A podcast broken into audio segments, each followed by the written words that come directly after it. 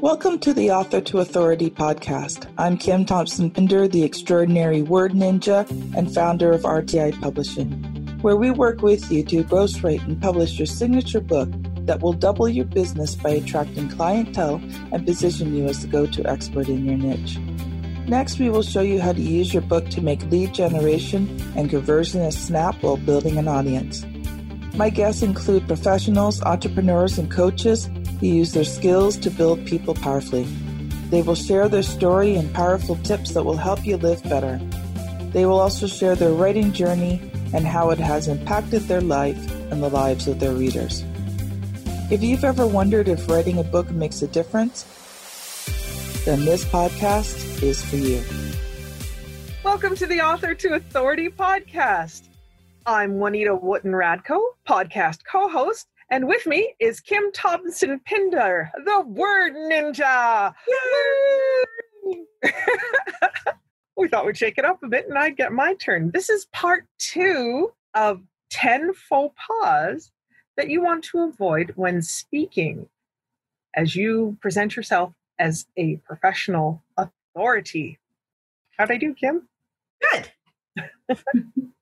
so we talked about in the first episode and uh, you can you can go back it's probably a couple episodes back because we do these episodes on the first and the third tuesday of the month. So if you go back a little bit you'll be able to find the first part one of this.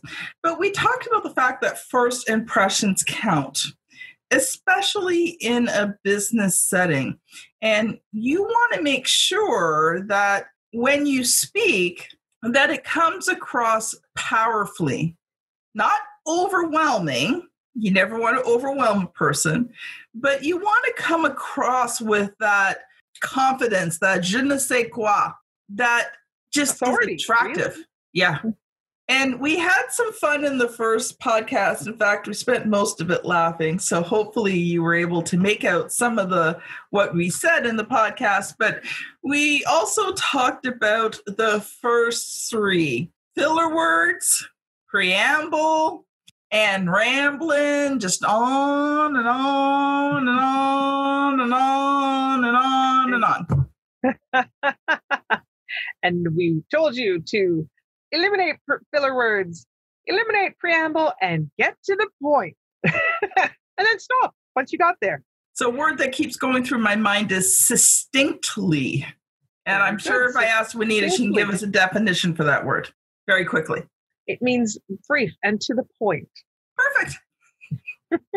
I was no preamble or rambling there. So today we want to cover the other six of the uh, 10 faux pas. And this has come from my new book that's being released in the summer, Author to Authority. And if you want to get a free excerpt of the book, that teaches you all about the six key building blocks, gives you a great introduction to the author to authority concept.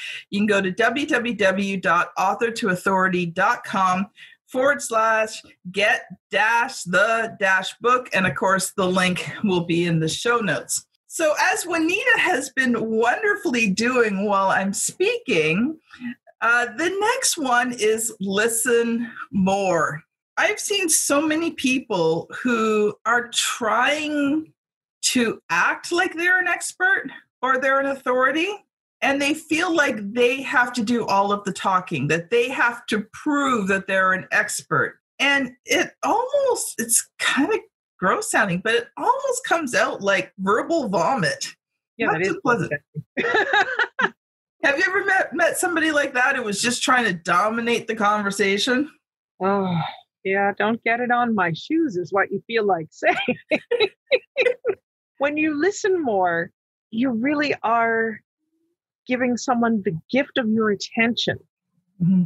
It's a real treat, honestly, to feel like you're being heard one of the things that I like to do is I like to ask someone a question, an open ended question, not a yes or no question, and listen to what they're saying and think about what it might mean for them and find out how what I do can help them help solve a problem for them, mm-hmm. help them do something better in their life. Or do I know someone who might have a better solution for them. Here's the thing. so there's a real life example of a very short preamble. Listening does not make you the weaker person. That's a misconception that the person who's talking is the better, bigger, stronger, faster, whatever than the person who's listening. But someone who's a true authority has that confidence within themselves. They know themselves, they like themselves, that they can allow anyone to talk, listen carefully, ask questions, and still come out of it with their own self worth and value. They don't have to be the center of attention. And that becomes strangely attractive to those who feel like they have to talk all the time. You often get complimented as being such a great conversationalist when really you're just the one soaking it in. In a business conversation, even when you're just getting to know someone, listening is powerful. It allows you to quickly determine whether where this person belongs in your network. Maybe this is someone that's going to be a good potential client for you but maybe they're not. Maybe they could be a comrade or a coach or someone who can connect you. Maybe there's someone that you can collaborate and joint venture partner with. But you don't know that until you listen. If you assume, and there's a reason why, if you break up assume, I won't say the word over here, but just break up the word into three parts, you'll get what I'm saying. Listening becomes a powerful tool for you in terms of positioning yourself as authority, but also building your business. Okay, eye contact. Now, this is one that Juanita and I have never had a problem with. Actually, the reverse is true. Many times we can't look at each other because we know what each other's thinking.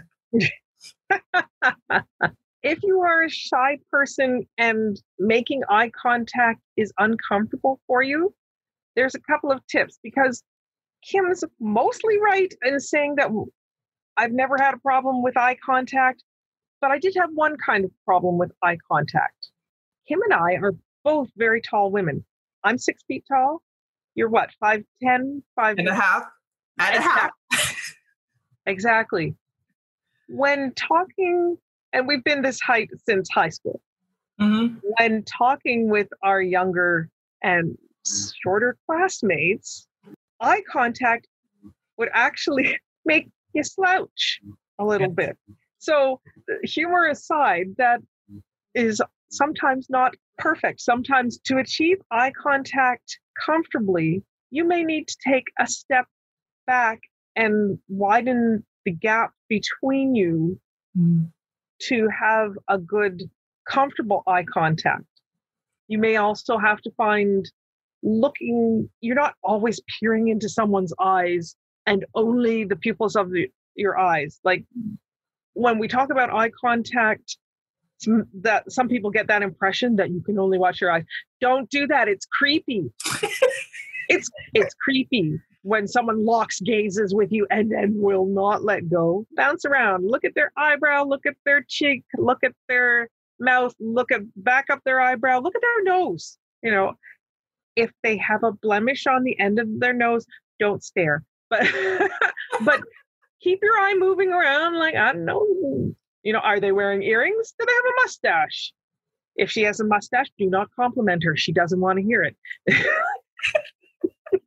I know I'm on a roll right now. but eye contact can be even top of the, the forehead, eyebrow, cheek, and, and, and just kind of in the general face zone makes people feel like you're paying attention and being comfortable.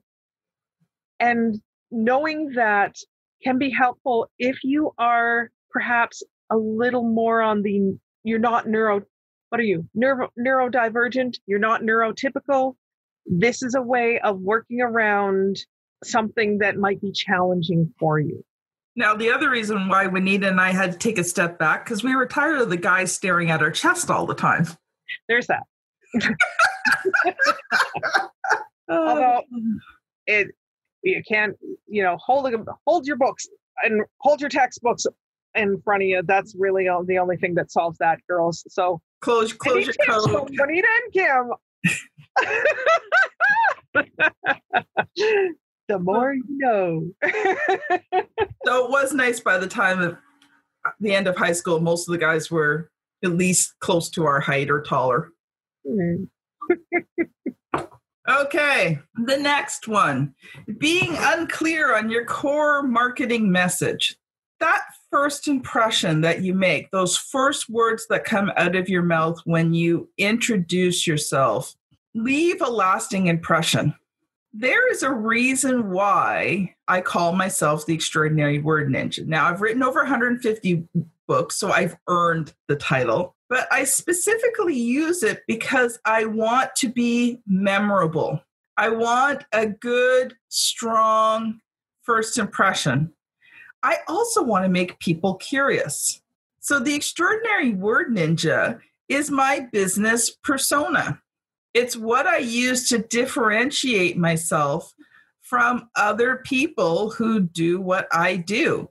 And amazingly enough, most people may not remember my name, but if they've met me either online or in person and they see me again, they go, oh, "Wait, you're you're you're that that word ninja, aren't you?" Mm-hmm. And of course, that's exactly what I want when you have your core marketing message in place, and we've done lots of podcast episodes on it. So if you're not too sure about it, go back and listen. We've done quite a few of them since 2019. But your core marketing message contains who you are, who you serve, and how you serve them. So we're not going to go into full explanations of that today. Go back and listen to some of the the past uh, episodes. But when you can do that, it becomes strong. Now, I didn't even have a chance to share this with Juanita yet before the show. So, we're going to do this here. I've been working on my new introduction, the way that I stand out. So, you know, who I am, who do I serve, and how do I serve it. Now, I've got it written on a nice little post it note here because I don't have it memorized yet. But I'm going to read it and let Juanita share her honest thoughts online on air. Ooh, this might be scary. So, my new introduction is Hi, I'm Kim Thompson Pinder, the extraordinary word ninja, Chief Visionary Officer of RTI Publishing. And if I'm going into my long official one, international best-selling author, award-winning speaker, and host of the Author to Authority podcast. I teach entrepreneurs, professionals, speakers, and coaches how to become the authority in their niche through the six key building blocks of authority marketing and how to do it 10 times faster by becoming an authority in my author to authority program. Now it needs to be tightened up a bit but that's that's the framework that i'm now working from. So the extended one you would be using when you're speaking from and selling from stage correct? Stage or if i'm doing a facebook live. Occasionally if it's a really sort of bigger type person that I need to make a really big first impression on. Sometimes I'll say that, but I kind of say it half jokingly, just so it, it's kind of there. And I teach it, so I use it because I teach it quite a bit. But normally, if I just introduce myself, you know, hi, I'm Kim Thompson Pinder, the extraordinary word ninja and chief vision of, visionary officer of RTI Publishing. I work with entrepreneurs, professional speakers, and coaches. That's about the amount that, in a quick introduction, that people will register mm-hmm. in and lock in. Yeah. So yeah, that that's going to be really good. The longer one is when I'm providing social proof of who I am. Mm-hmm. And there's value in that, but I don't use it all the time. Like Juanita said, that's predominantly when I'm speaking somewhere or if I'm doing on I'm on somebody's podcast or you know, I'm I'm speaking at someone's Facebook live. And I you know, I do it and I'll do it different ways. Sometimes I do it kind of tongue in cheek, right? Because I don't want it to be like so ultra serious, like I am the be all and end all. But it does get the message out there that I have some experience. Yeah, it's establishing Kim's credentials, it's establishing the kind of professional that she is. And those are great things. It's also solidifying her persona as a brand as well. Mm-hmm. And I'm tiptoeing around here. I'm getting a little bit close to our next point. I don't think I went quite there. But if I were to say, grab Bessie and walk her through the garden and slap a rose on her and bring it on home, I'd be using diner speak to say, I want a hamburger with some lettuce and tomato on top. But I used niche specific jargon. Mm-hmm. And what do you think about that, Kim? be honest, I had no clue what you were talking about until you explained it. Exactly. That's why you don't want to be using niche specific jargon unless you know that you're talking with someone who's in your niche, who knows what the heck you're talking about. If you're trying to communicate and enfold new people into your circle, they won't know it. They're not in your circle yet. Exactly. I was at a networking meeting, probably back 2019, I think it was. I was speaking at the event and talking about introductions. And this one lady at the back of the room, you know, put up her hand to have me help her with her introduction. And she had some sort of very strange medical title. I can't even remember what the word was. It was long um, and unrecognizable. So it's not like psychiatrist, gynecologist, and it was a very unusual word. So much so that I don't even remember it now. But I had no clue what she did or how she helped people medically. And because it was a complicated thing, you know, even after five or 10 minutes of her explaining, I still had no clue what it was that she did.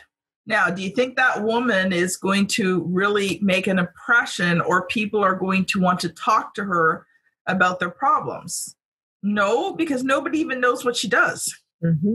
So I think it's important, you know, if you've if you're doing something that's not well known or you know has very high technical terms. Um, my husband works in a very highly technical job. He repairs CNC equipment. So I don't even not sure exactly what a CNC does, but it's a major piece of equipment in most factories for manufacturing things.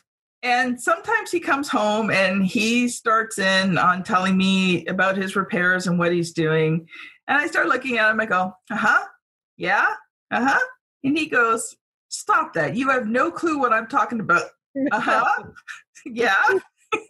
and then he realizes that he's talking to his well, lovely, intelligent, but completely ignorant mechanically wife and so he he technically he dummies it down for me but what he does is he takes the concepts and he explains them to me in a way that i can understand it's one of the reasons why until my mechanic gives up his business i will never stop going to him. Over the years he has treated me with incredible amount of respect. He recognizes that i'm smart i'm intelligent. I'm just not mechanically wise. It's not something that i understand well. So he always takes the time to explain to me in ways that i can relate to what's going on in my vehicle one thing i would like to tack on here kim is the idea of providing an I want to say allegory, but that's a, a, bit too literary literary a word. I want you to and this specific jargon. uh, it's not accurate. I wouldn't say it's so niche as all that. But if you have to use jargon, and sometimes you will, it's a good idea to think about what you're talking about and try and think of a parallel in everyday life that you can use. For example, I used to sell sewing machines that allowed you to program a sequence of different pattern stitches. Like you could have a leaf and then a flower and then a leaf and the flower, very simple A B pattern. But we were selling these sewing machines to mostly to older women who did not use computers in their work life. They were homemakers, and the idea of setting clock on their VCR or anything computer related sounded very technical and scary to them. One of the things that we would teach would be you can handle this. It's like putting your cup of the tea in the microwave and then pressing the time and pressing start. Oh, I can do that. Exactly. And when we were teaching other aspects of using the sewing machine, the comparison would be it's like following a recipe. Mm-hmm. Things to having to do with food are often very good because I don't know anyone who doesn't eat at least once a day, at least one day a week, on average. It's very unlikely that you're going to meet someone who has not eaten in the past two weeks. Mm-hmm. Well, we're going if you do, they whatever you've got, unless you've got food for them, they're not interested. and because we're running out of time again, we're going to move on to the next one. Boy, we really get into these conversations, don't we, Juanita?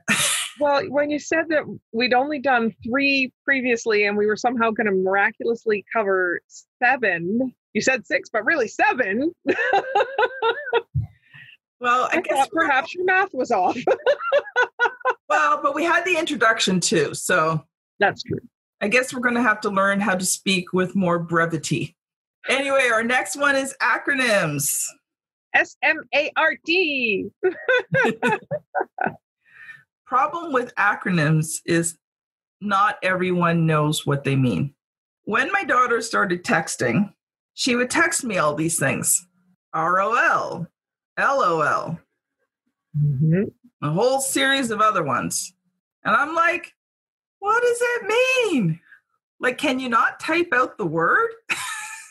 and it's the same with acronyms. It may be like niche specific jargon, it may be something that is commonly known in your community, but it might not be something that's known outside. So general rule of thumb is is if you are using an acronym, the first time you use it, say all of say the acronym and then say all the words so that people know what it is. And then the next time you can just continue to use the acronym. Specific, measurable, accurate, realistic, timely. That's what SMART goals are. Smart. anyway, the last two incongruous. I don't even think I said that right. Incongruous. Thank you. Body language. It's getting towards the end of the day. I'm getting tired. if you're vocally strong, yet your body language is weak, you will send off confusing messages to the person. It is said that you know, a good percentage of communication is nonverbal.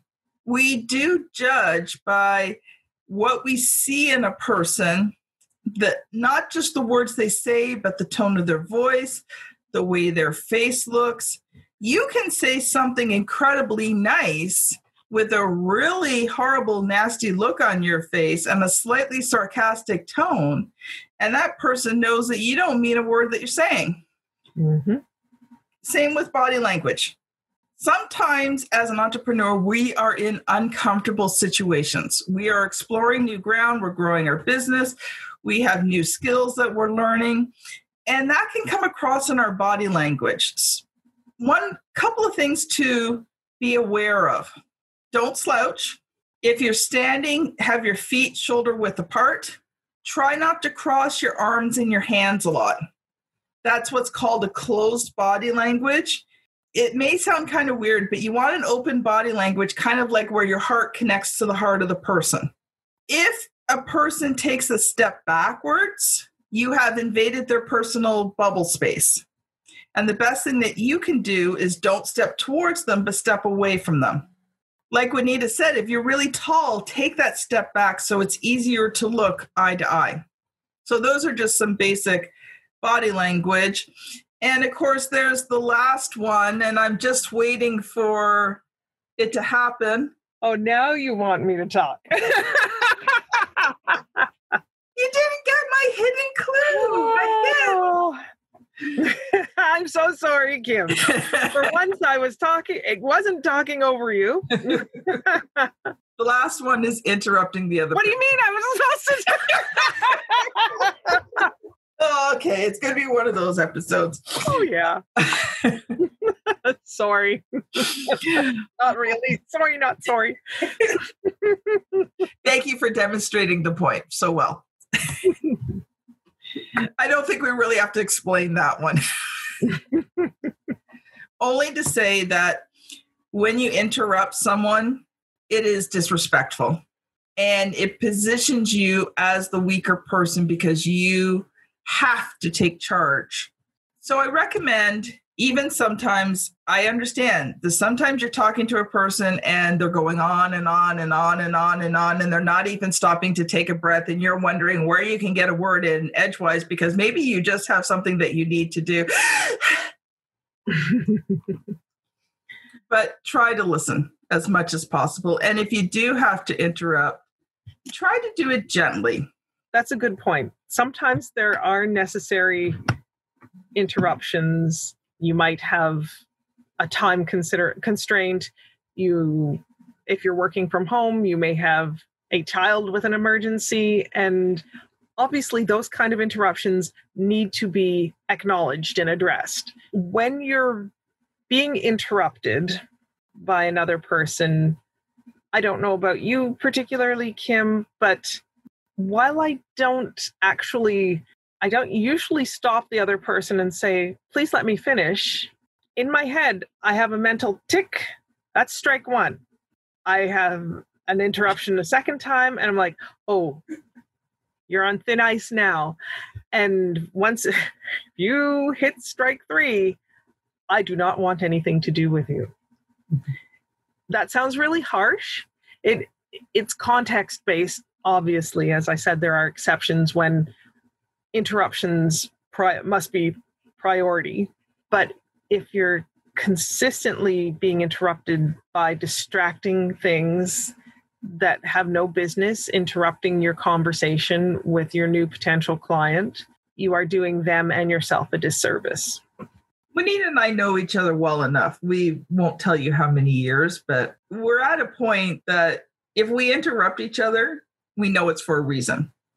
Mm-hmm. And it's usually, Juanita, I, have got to go. I got to be on with a client in two minutes. Or, or I'll hear something in the background and Juanita go, Kim, I gotta, yeah, it's okay. Go take care of it. there was a terrible crash and I need to deal with things. so let's wrap this up. If you follow the 10 uh, faux pas, speaking faux pas, and don't do them, you will find that your communication skills will increase. The only other one that I forgot to put in there was increase your vocabulary learn some delicious words and you will round off your communication skills. And when you speak to someone, you will come across attractively and they will want to talk to you more about who you are and what you do. So, in closing this off, this has been Juanita Wooten Radko and Kim Thompson Pinder on the Author to Authority podcast. Thank you so much for listening, and we will see you on the very next episode. Bye now.